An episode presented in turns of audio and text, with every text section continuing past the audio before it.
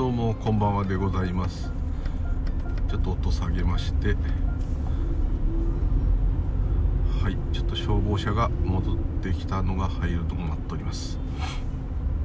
今日は2020年令和2年8月26日水曜日。夜夜というか夕方6時15分ですね。今練馬区石神井ですね。ここから自宅へ帰るところでございます。無流です今日もよろしくお願い申し上げます。今日はあの2週間に一度のですね最も過酷なちょっと仕事の日なのでもう2回着替えてですねタオルは3枚目という状態。また暑い。お部屋が前も言いましたけどお部屋が非常に暑いお宅なんですね。さすがに今日はですねストーブつけなかったんですけど、まあ、普通の感覚で言えば今33度夕方でもありますからこの状況で、えー、ストーブをつけるっていうのは普通ちょっと理解を超えてるんですけどつける時もあるんですね。ただ今日は、えー、ストーブなしで窓閉め切って、えー、加湿器も今日は止まってましたね、えー、それでもですね、えー、昼間は36度ぐらいになりました。練馬でですね。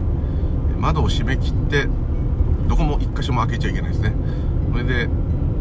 ただいるだけでも、まあ、ものすごい扇風機は一応あるんですけど、え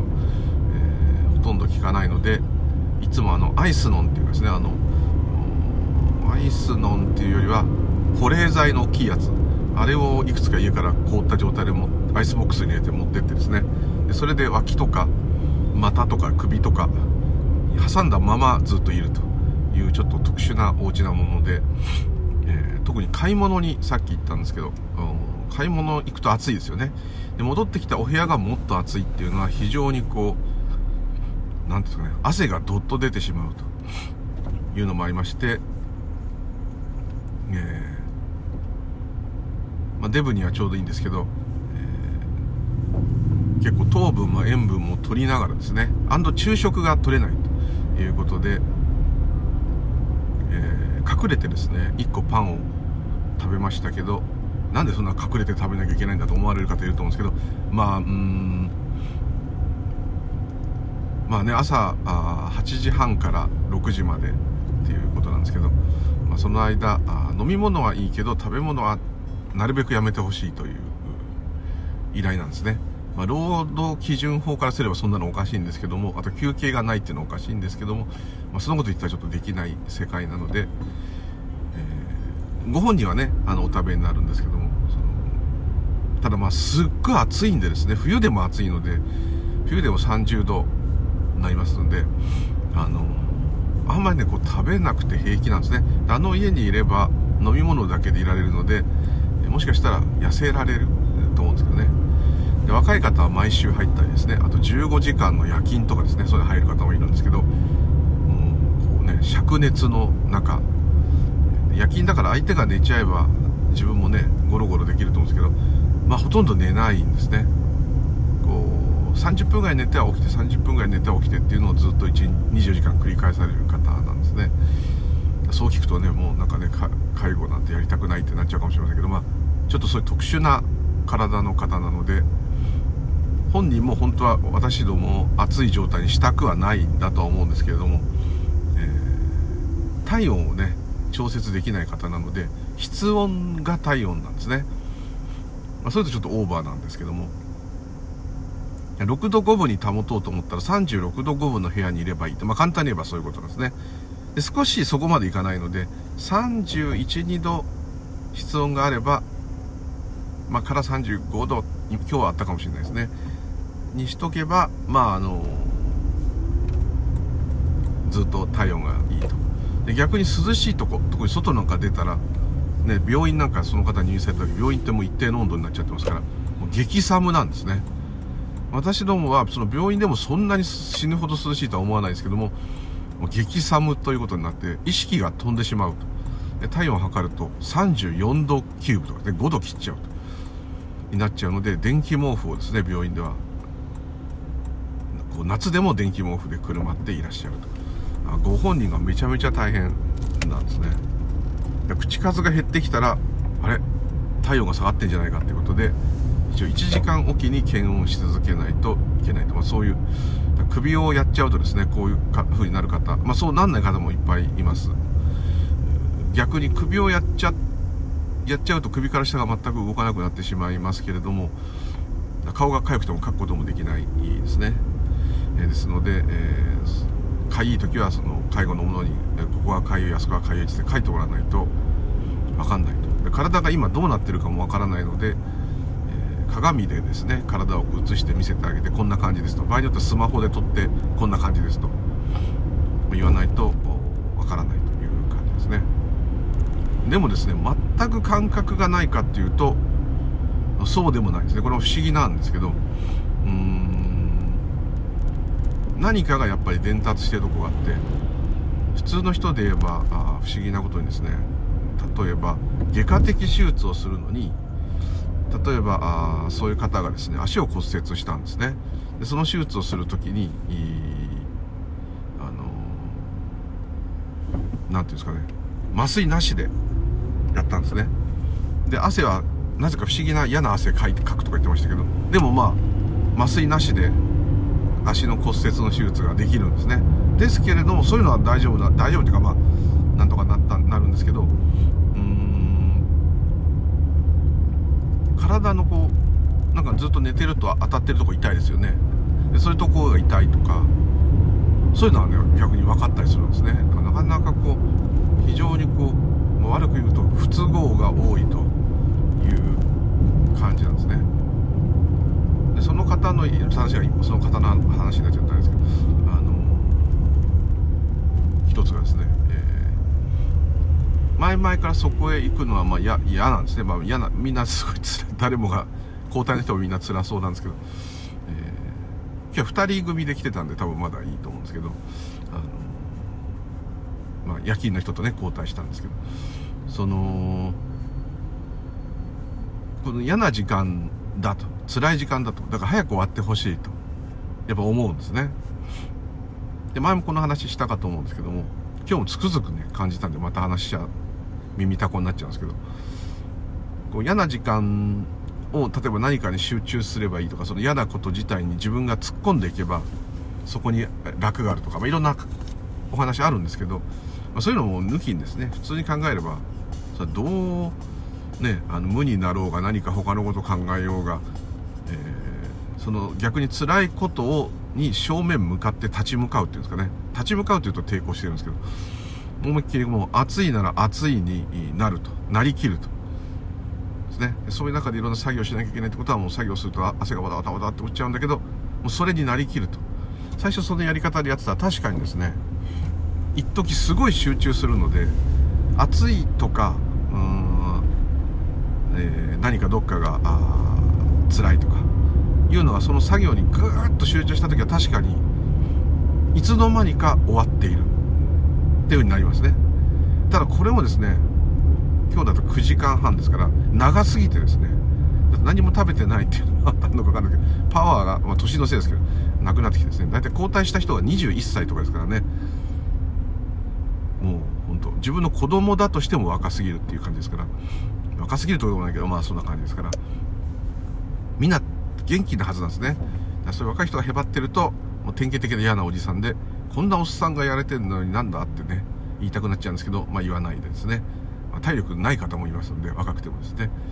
えー、もう辛いっす、暑いっすってずっと言ってる人もいますけど、まあまあまあ、やめちゃう方もいっぱいいるんですけどね。まあそれはまあ置いといて。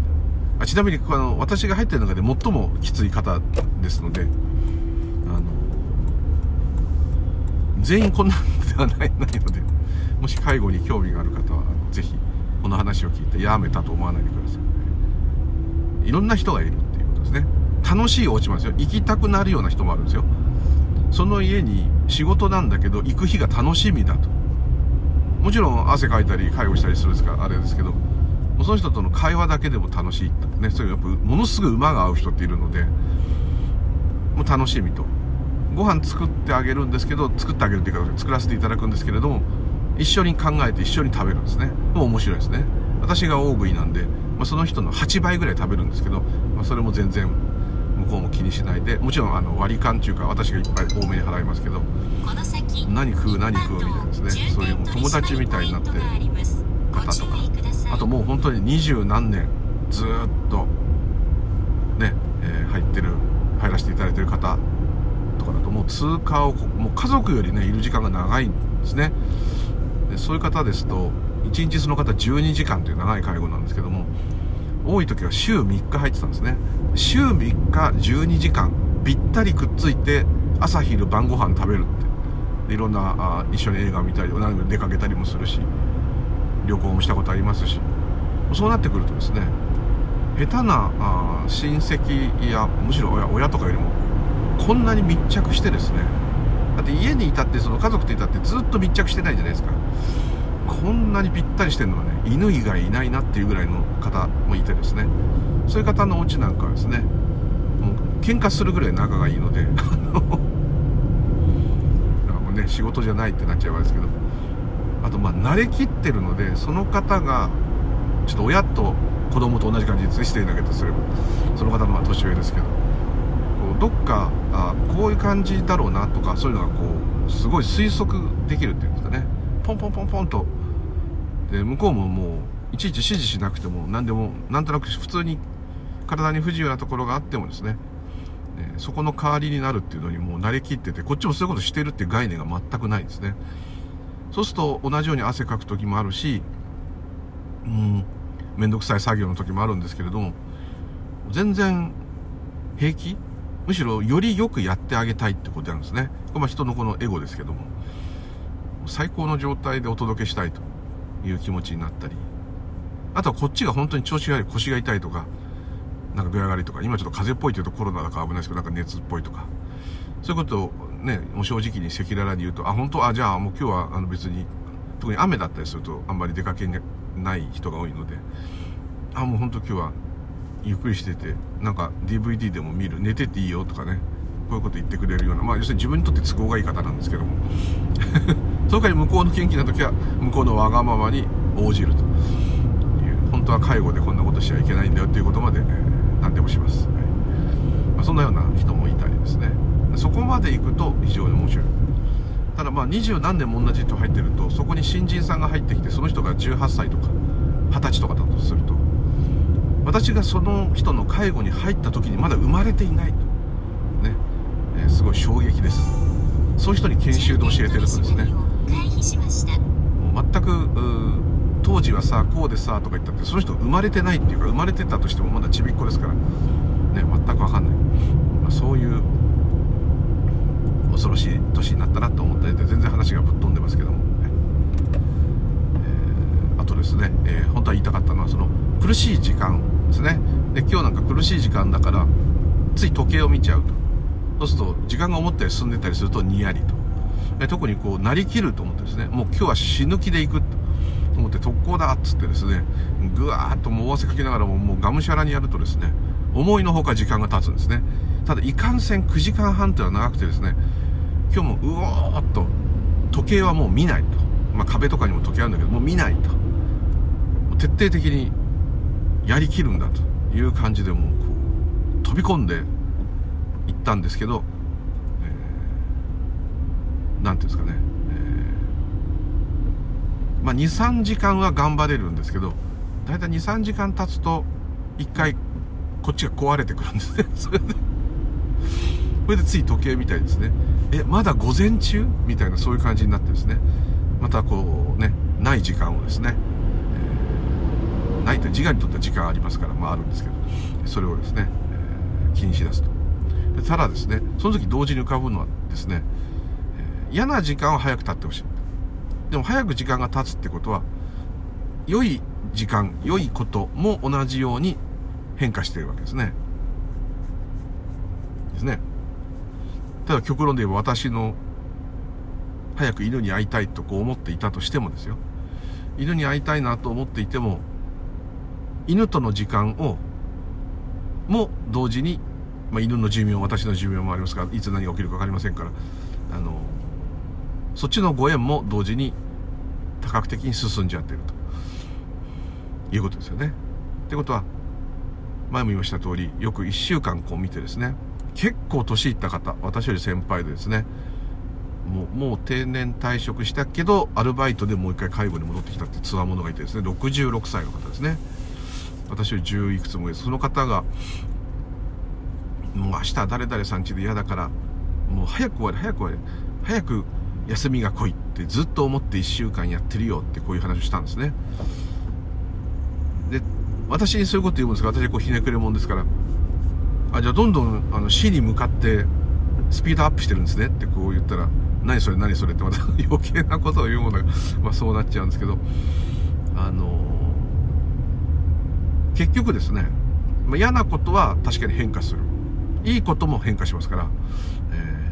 ー、無常ですから。そしてこの肉体というものにもにもまた肉体が残っていようと人格っていうこの自我私というものにもタイムリミットがありますね。私というものには生まれた死んだがありますから体にも生まれた死んだが、まあ、細胞分裂した結果ですけどもありますと。ですね。でそういうタイムリミットがある終わりがある。生まれた瞬間終わりが決定してるわけですから、えー、それしか決定してることは人生ではないですね。私っていうこの自我の存在にとっては唯一決定してることっていうのはそれはいろんな医学で長生きするようになるとかそういうことを置いといてですね。結果生まれたっていう概念があるってことは死が同時にくっついてると。これ以外のことは何が起きるか全く分かりません。世の中何が起きるか全く分からないんですけど唯一分かってることが死ぬことなんですね。これ以外分かってることは一つもないです。残念ながら生まれちゃったってことは死んじゃうってことですね。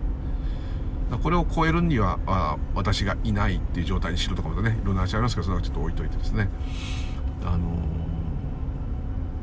ー、そうなんです。だからそのまあ、その方が年取ってるから早く死ぬとかそういうことじゃなくてですね 死が近いとかなくても純粋にそれをずっと若い時からずっとそうだって言ってたんで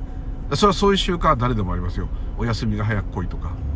逆に学校とか仕事が楽しい人はなんだまた休みかと。私の父なんかはあの本当仕事がノリノリで好きだった時はですねもうお盆とか正月でさえ嫌がってましたね。なんだもう休みばっかだなって。本当こんなこと言ってみたいもんですけど。なんでこんなサラリーマンは休むんだと。仕事したくてしょうがないそんなこと言ってみたいですけどね。よかったんですけどね、まあ、途中から二度と行きたくないって言ってましたから話が変わっちゃったんですけど。あの逆に偉くなっちゃったら行きたくなくなっちゃったんですけどね。面白いんですけどね。バカばっかしだなんてね言ってることが変わっちゃいましたけど、はい、まあその まあ普通はねやっぱり労働はあんまり楽しいだけではないと思いますので、まあ、その天職に、ね、なってる人はもう仕事も遊びも関係ないってことですね。そこの線引きがなくなってると思うんですけどそれは理想的ですけど、まあ、そうじゃない方の方が多いのかなと。ただ仕事の中でも楽しい日はねそんなに。楽しいっていうかまあまあまあ仕事が自分好みの日はね悪くないと思うんですけど、まあ、そういう感じでですねこうその方がどんどん時間が経てばいいっていうかどんどんどんどん時間が経てばいいって言ったら死ぬだけですよと言ったらなんか急になんかそれがガーンってきたみたいでですねすごいブルーになっちゃってですね。ブルーになっちゃったっていうのもちょっと死後ですね今ね。まあいいですね。いじけちゃってですね。なんでそんな嫌なこと言うんだっていうか。いやで事実事実とか言うなみたいになってですね。まあすごい。まあ嫌なことですね。嫌なこと言っちゃったんですね。だからそう考えたらもったいないと。だから嫌な時間も貴重な時間であると。までは思えなくてもうんなんつったらいいですかね。本当に辛いのは別ですよ。もう生きるか死ぬかみたいに辛いとかめちゃくちゃ痛いとか苦しいとかそういうのは別ですよ。それはもうそんなの我慢せいとかいいと思えっていうのは親鸞聖人じゃありまいし無理です。ですのであのそれはもうね早く終わってくれって。それは当然なんですけど。でどっかで足が挟まってギャーって言ってる時にねこれも貴重な時間だなーなんて言えないですから、それ収まるね1秒でも早く収まることを祈るばかりですね。そこまでいかなくてもですね日常でまあ頑張ってなんとかなってるっていうレベルまでであればですねそれも個人差ありますけれども、えー、それを貴重な時間だとは思わなくてもですねどんどんあの変化していってしまう。で今もこの仕事が今終わってこう家に帰ってる状態ですね。体汗びっしょりのままですけど、これでもですね、まあ、帰りだから今気が楽でで今渋滞してるんですね。これ普段だと要するに何でもない日だとこの渋滞がさらにムカつくんですね。むしろ、ね、心が落ち着いてる時のがムカつく。要するに他に気が回るんですね。今ムカつきません。これが終わってここから出てしかも車だからエアコンが効いてる状態で今日ね朝行ってから初めて涼しいと汗が引くっていう感覚を、まあ、久しぶりに味わった感じ ですね。ですのでもうこれだけでいいんですね。だからもう本当にこの感覚感覚は嘘ついてないんだ。感覚はそのままを伝えてるんですけども考えっていうのはですね恐ろしいです。同じ渋滞でも気持ちがノリノリならそうでもないし。急いでないのに渋滞がムカつく時もあるし、ねまあ、トイレが行かないと漏れそうだとかいう時の渋滞それは大変ですからそれはまあ別ですけど。本当にこの全部こっちが決めてるっていうかですね。こっちが決めてるっていうとこっちに決める判断する能力があるっていう風になっちゃうんですけどそうではないですね。その時湧いた気持ちをただ感じるだけなんですね。これはどういうことかっていうと普通だと自分の勝手でですね例えば今の渋滞が嫌だと思う時もあればそうでもない時もあるというふうな言い方一般的にはできると思うんですけどもそうではないですよね。この渋滞が嫌だと思うかそうでもないと思うかも縁によって起きてますからね。これ縁をまあすごく簡単に言えばさっきのすごい暑いとこからエアコンの効いた車に乗って家にも帰っていけてるっていうだけでももう満足しているので渋滞ぐらいはびくともしないと。いうのがしかもこうやって今録音することができてると。いうことが一つ縁となって。そういうご縁となったのでこの渋滞は苦ではないと、まあ、こうなるわけです。でこれがあ今急にトイレに行きたくなったっていう縁が起きちゃうとご縁が起きちゃうとやばい渋滞やばい。ガソリンスタンドでも行ってガソリンちょっと入れてトイレ借りるかとかですね。いろんなことを考えなきゃいけない。家まで頑張るかとか。でも渋滞じゃやばいと。ですね。スタンドが全然ないとか。コンビニがないとか。そうなっちゃうかもしれません。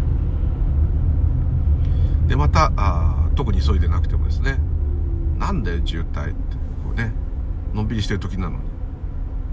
全くもう道路が細いからだ。天下の環状8号線が2車線かよとかですね、ま、いろんなことをこうねオリンあの昭和の時のオリンピックから一体全然進歩してないじゃないか道路はとかですね、いろんなことこう言ったり言えますね。ですから、えーそれは自分がジャッジしてるってこうなるんですけどよくそのジャッジをやめましょうなんてよくスピリチュアルで言う人もいますけどまあまあそう言ったっていいんですけど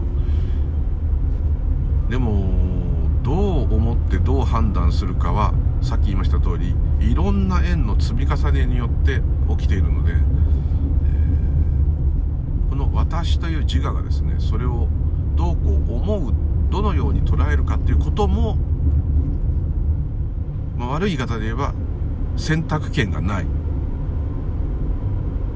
この渋滞にイラッとくるかこの渋滞は何ともないと思うか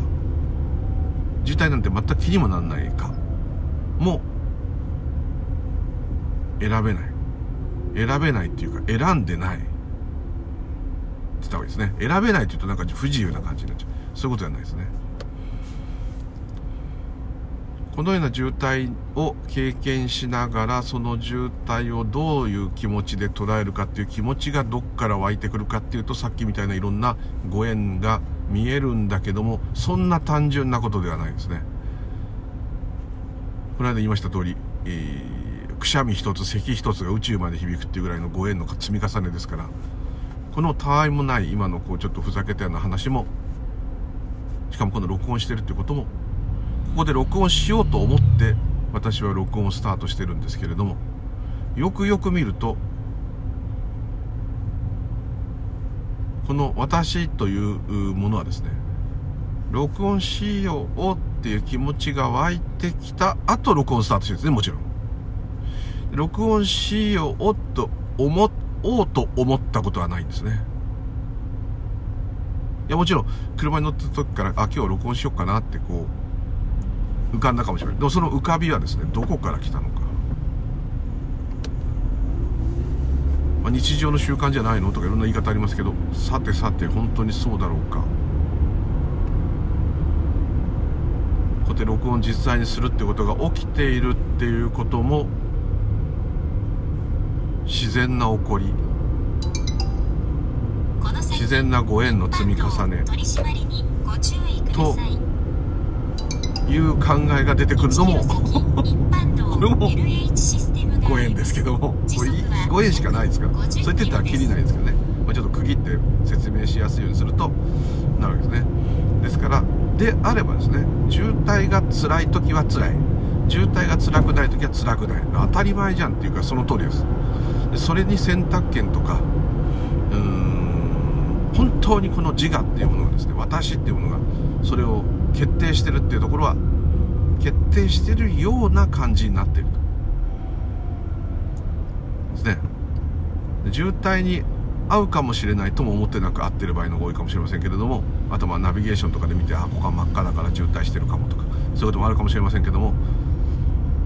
こういうことに今なっているっていうことはですねもうなっちゃってるんですね。これなっちゃってるやつに対してああだこうだ言ってるだけです。ですね。でああだこうだ言ってる考えが自由なようで実はそのああだこうだ言うの内容も湧いてきてますよね。こう心か頭か。わからないですけど。こう湧いてきてますよね。そういう気持ちが。でそれは自分で作り出してるかって言われるといやなんか自然にこの渋滞嫌だなとかこの渋滞平気だなってね、えー、出てくるなということですね。そう思うとですねものすごい強引ですけどあまりくよくよ一個ずつ一個ずつ考えなくてもいいっていう導きにつながりますね。でもいろんなことをくよくよ考えなくてもいいっていうのも考えってなっちゃうとですねこれ永久にあの終わんないですけど。そういうそういう考えに考えにつけてどんどんどんどん深みにはまってしまったらまあそれも起きたんだって言ってしまえばもう話が全部終わりになっちゃうんですけどまあ、ちょっとこういう説明してる時なんでちょっと区切らせていただければ、えー、まあしゃあないなと。どうなっても。っていう立ち位置になんとなく入れるようになってきます。だってしゃあないですよね。起きること起きた時ものを見て自分がどういう反応するか。それに付随してどういう考えが湧いてくるか。それもねもし選べるんだったらいいですよ。渋滞が辛かったらですね辛くない方っていうのを選べばいいんですよ。ただ楽ですね。仕事が辛かったですね辛くない方っていうのを選択すればいいですね。辛くないですね。痛かったら痛くない方を選べばいいですね。痛くないですね。だってできないですねそのことは全然。その時その時で起きた通りにいろんな風に反応してその時の気持ちでコロコロコロコロ変わってっていう。これはもう全くここを見るとですねちょっとノンデュアリティというか非二元の話みたいな感じのいう空気の話になっちゃってますけど。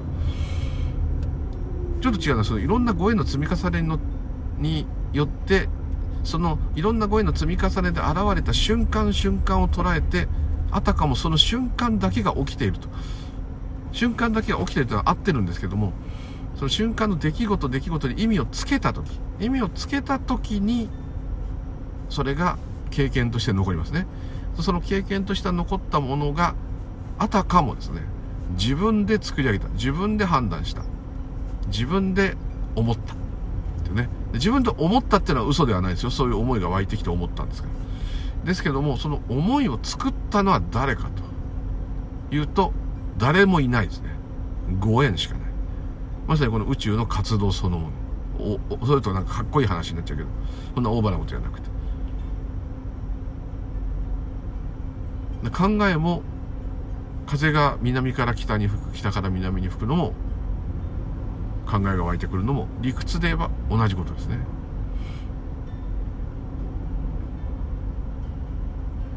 ただまあこの考ええー、というものをちょっとこうあまりそこばっかしに毒されないようにしようっていうのはまあ全体的に言える仏教とか何でもスピリチュアルでも言える部分だとは思うんですけども考えは本当じゃないと。ですね。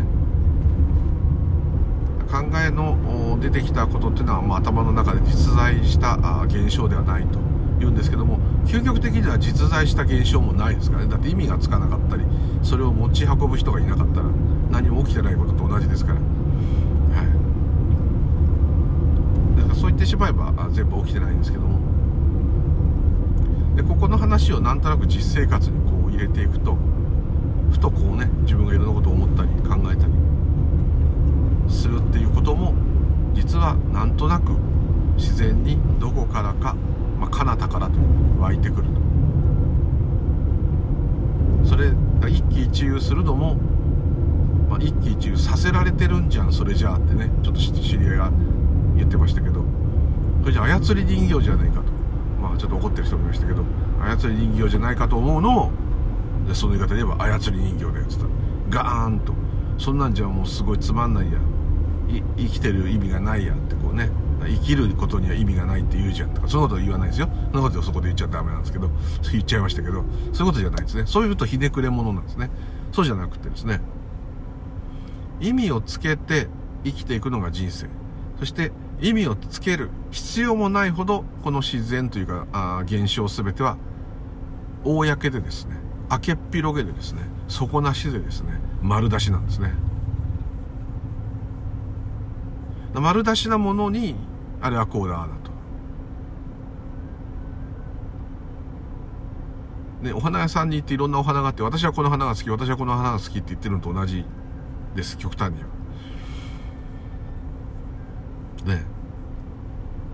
ただまあそうは言ってもですね、さっき言いました通り、本当に辛い時、本当に苦しい時、ここはですね、こういうことではですね、乗り切れないです、自我。なんとか解決しなきゃダメですね。それ無常ですから、苦しみは永久には続かないと。確かにそれは真理ですけども、死ぬまで続いちゃったら意味はないですね。あの死ぬ前に収まってですね、できれば手短に済んで、また平穏な状態に戻りたい。ここは当たり前ですね。これこそが自我ですから。しょうがないです。自我がないんだと。こんなものはないんだと。時間もないんだと。空間もないんだと。移動も起きないんだと。全部現象なんだと出ては消えちゃうんだとつかめるもんなんてないんだと。死ぬまで持っていけるもんなんて一つもないんだと。まあこういう話いくらでもありますけど。これをいくら自我が聞いてもですねまあなるほどと。とかねそういえばそうだなと。よくよく周りを観察してればそうだなと。言って、えー、だいぶちょっと楽になると。いうところまでだと思いますね。そこから先はですねこの私がやれることは極端に言えばない。ないですね。あったとしたらあったんですけど、なかったらないんですけど、そういうめんどくさいこと言わないといて、ないと思います。しゃあないなと。まあしゃあないなと。いろんなそういうの理解があったとしても、まあしゃあないなというところがもう精一杯と思いますね。そこから先もう不安とですね、何の問題もなくっていうのはやっぱりないですね。絶対そこを探すんですね。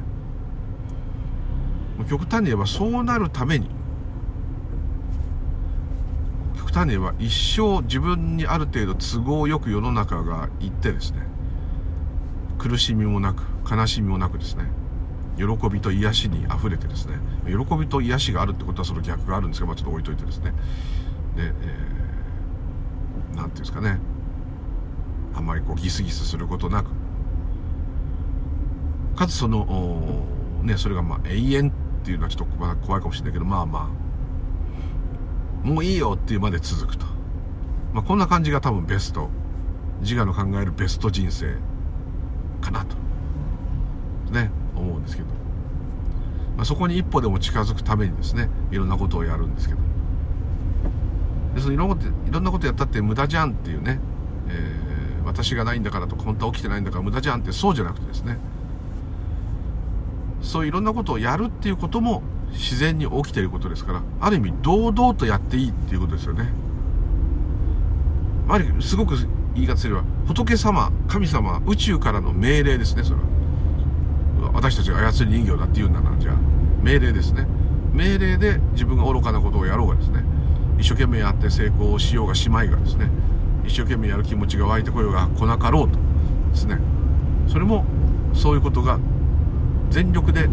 そういう宇宙だか神様だか仏様だかわからないもののがどっかいるならいるかいないですけど、まあ、そういうのがいたとしてですねいればですねそういうものが全力でバックアップしてくれてる状態なんだと。だから恥ずべきとこもないし、えー、何もないと。こういう理解はあると思います。でそれ以上のですね私も分かりませんけど本当のニルバーナ涅槃状態っていうのはですねもう完全にそういうものを滅してる滅してるというか、まあ、出てきても動じないんであればですね全く動じない。そういうのはちょっとあんまり分かりませんけども、えー、そういう聖人が本当にいたのかなと。例えばブッダだって年取ってきて歩いて疲れたら私はもう疲れて歩けません。休ませてくださいと。とお腹が痛くて辛いですと。ちゃんと言って休みますから。そんなの全然起きてないっつってお腹なんか痛く痛くたって全然平気とか言って歩いてくっていうブッダの話は一つもない。ですね。まちょっと違うかもしれませんけどキリストだって貼り付けにされて処刑されてその後復活したとあってもとりあえずその時のイエス様は一回亡くなるわけですから。ね。歴史で覚えさせられるねいろんな聖人。仏教の高僧たちだってみんなね伝説もいっぱいあれどですね苦しんでますよ。苦しんでるっていう感覚はないかもしれないけどそういうのはちょっと置いといてですね、えー、決して平坦じゃない。すんごいすんごいパワーですよ。すんごい縁起の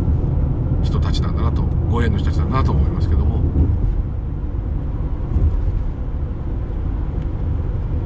もしかしたらですね、えー、全くそういう引っかかるものがない状態でになりきってですね、えー、まあ、亡くなっていく、まあ、人間的に見て亡くなっていく状態であればおそらくニルバーナになってると思います。極楽もない天国もない。もっと言えば無もない。無っていうのはないんですから無無っていうものがあったら無っていうものがあることになっちゃうんですけどもうない。空もない。そこまで行けばまあ一丁上がりっていうかですね、えー、本当のその人生という立場で言えば終了ですね。ですけれどもお釈迦さんも言ってる通り終わらないですね。そうするとなんか「えー、疲れるのまたあんの?」って来世があるとかそういうこと言ってないですよ。ずっと変化するわけですから終わらないですね。活動としてそれがまた人に生まれ変わってどうとかそう言ってんじゃなくて活動としてはあるわけですから。終わらないよと。変化はもう永久に続くんだと。まるでこう宇宙がどんどんしぼんだり膨らんだりし続けてるようなそういうことになりきってるかのようなちょっと科学的に考えるとそんなイメージも湧きますけどそういう話をしますね。旅は終わらないよと。それはじゃあお疲れさんっていうのは人間のねえ、感覚ですけどそうじゃなくてそういうことじゃないんですね。でもなすべきことを成し遂げたと。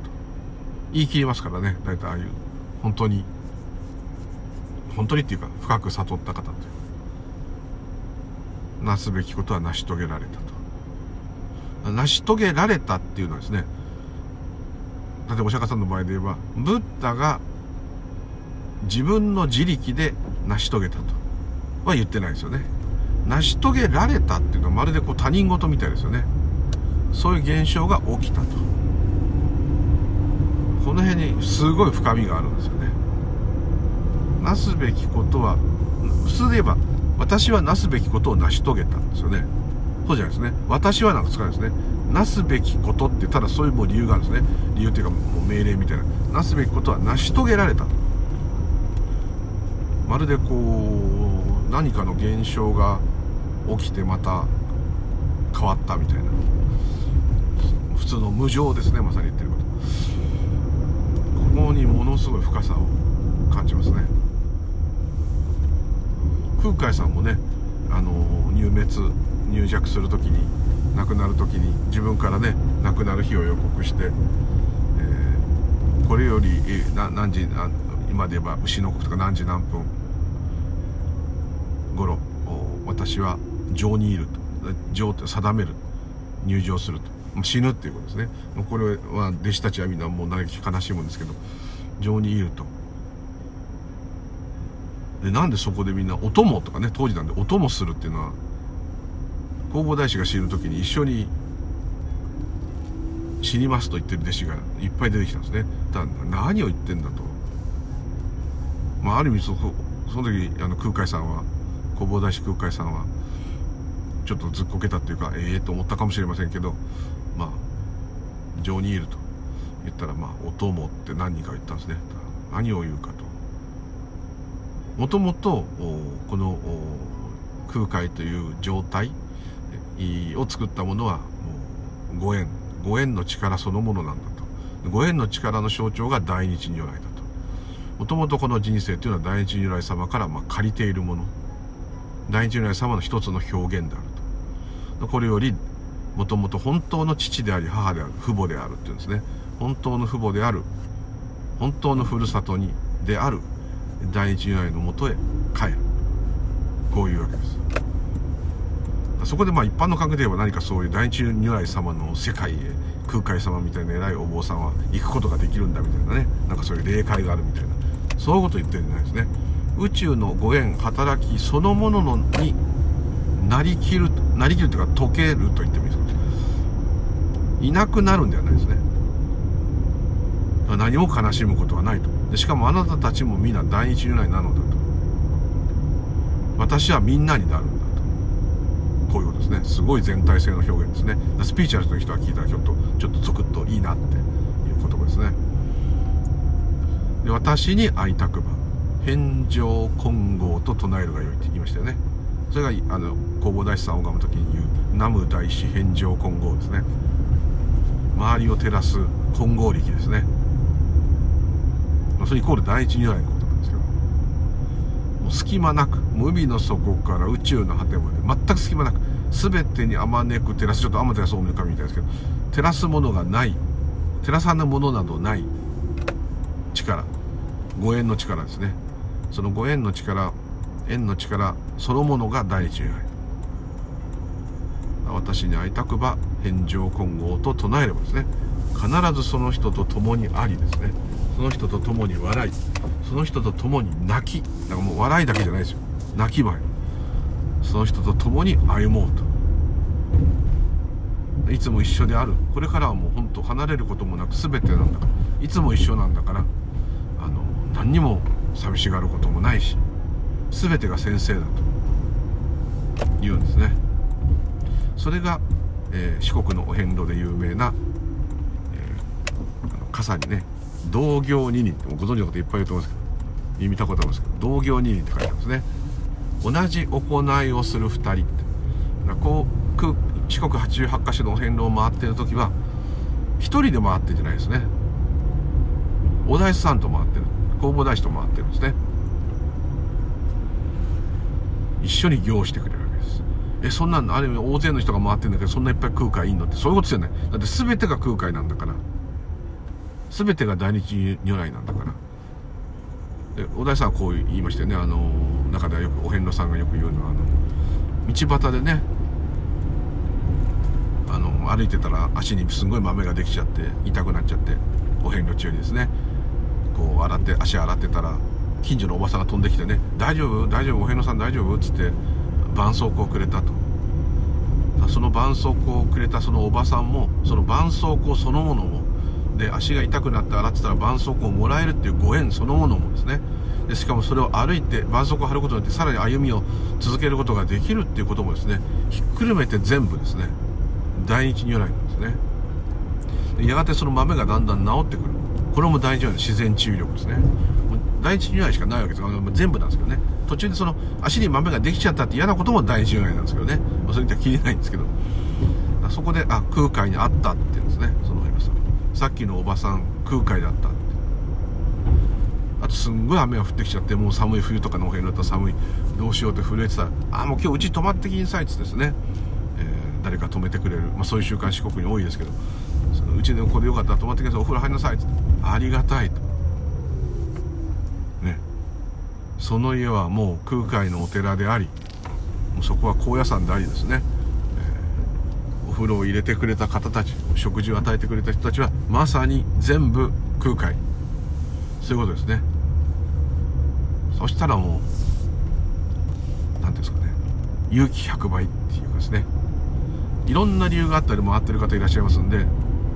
もちろん普通に、えー、趣味で回ってる方いますけどいろんな辛いことがあって回ってる方もいっぱいいますね。あれを回り続けて生きてる方もいますね。午後7時です。そういう方もいます。ですんでものすごいいい経験になるってことですね。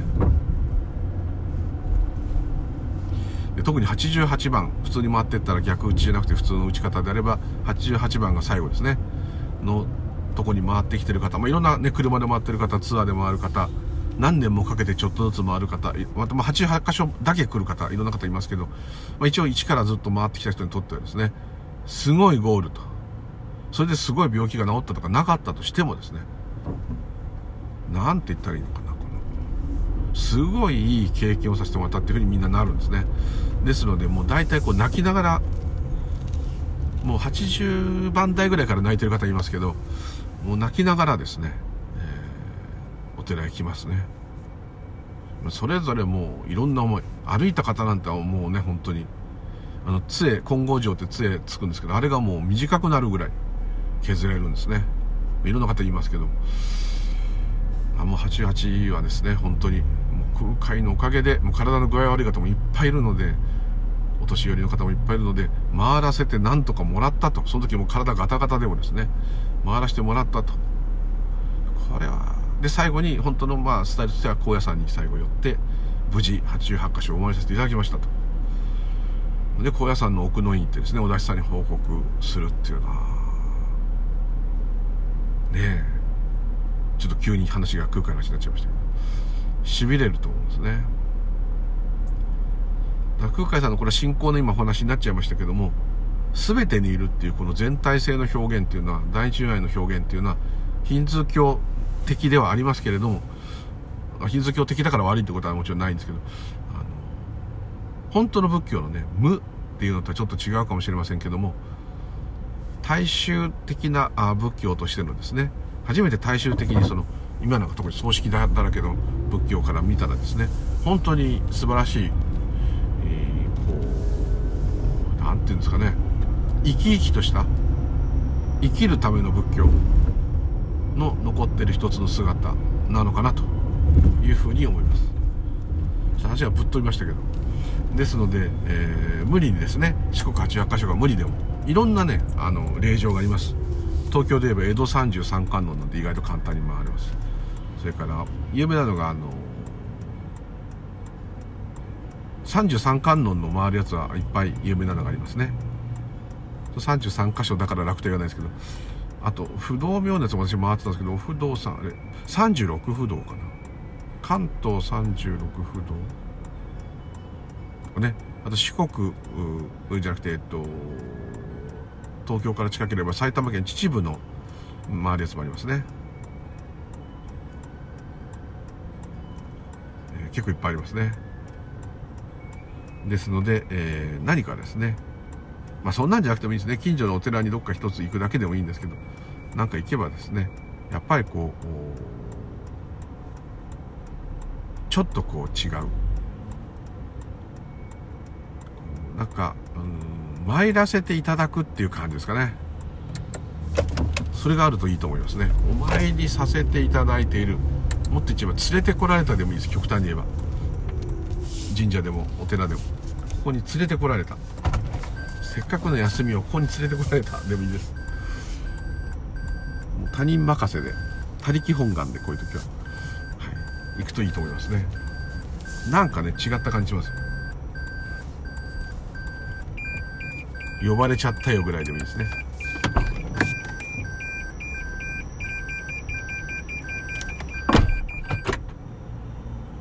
ちょっと急にねその時間嫌なことを全部嫌だと味わって次に行くっていう変な不思議な話をどうにかした方がいいっていう話からですね、急にお寺をお参りする話になっちゃいましたけど。はい。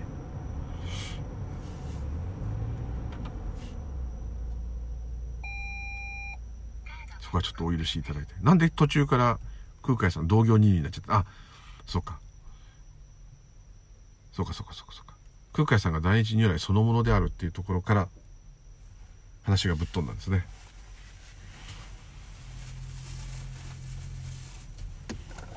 まあまあちょっと死に滅裂でこれは別にこうまたそういう参拝の仕方じゃないですけどそういうおすすめみたいな話からいけばよかったんですけど全く違う角度からいつの間にかお遍路の話になっちゃってへんとこちんですけどはいすいませんということで今日は一体何ていう題名にしてこの録音を2題目つけたらいいですかねこれねうーん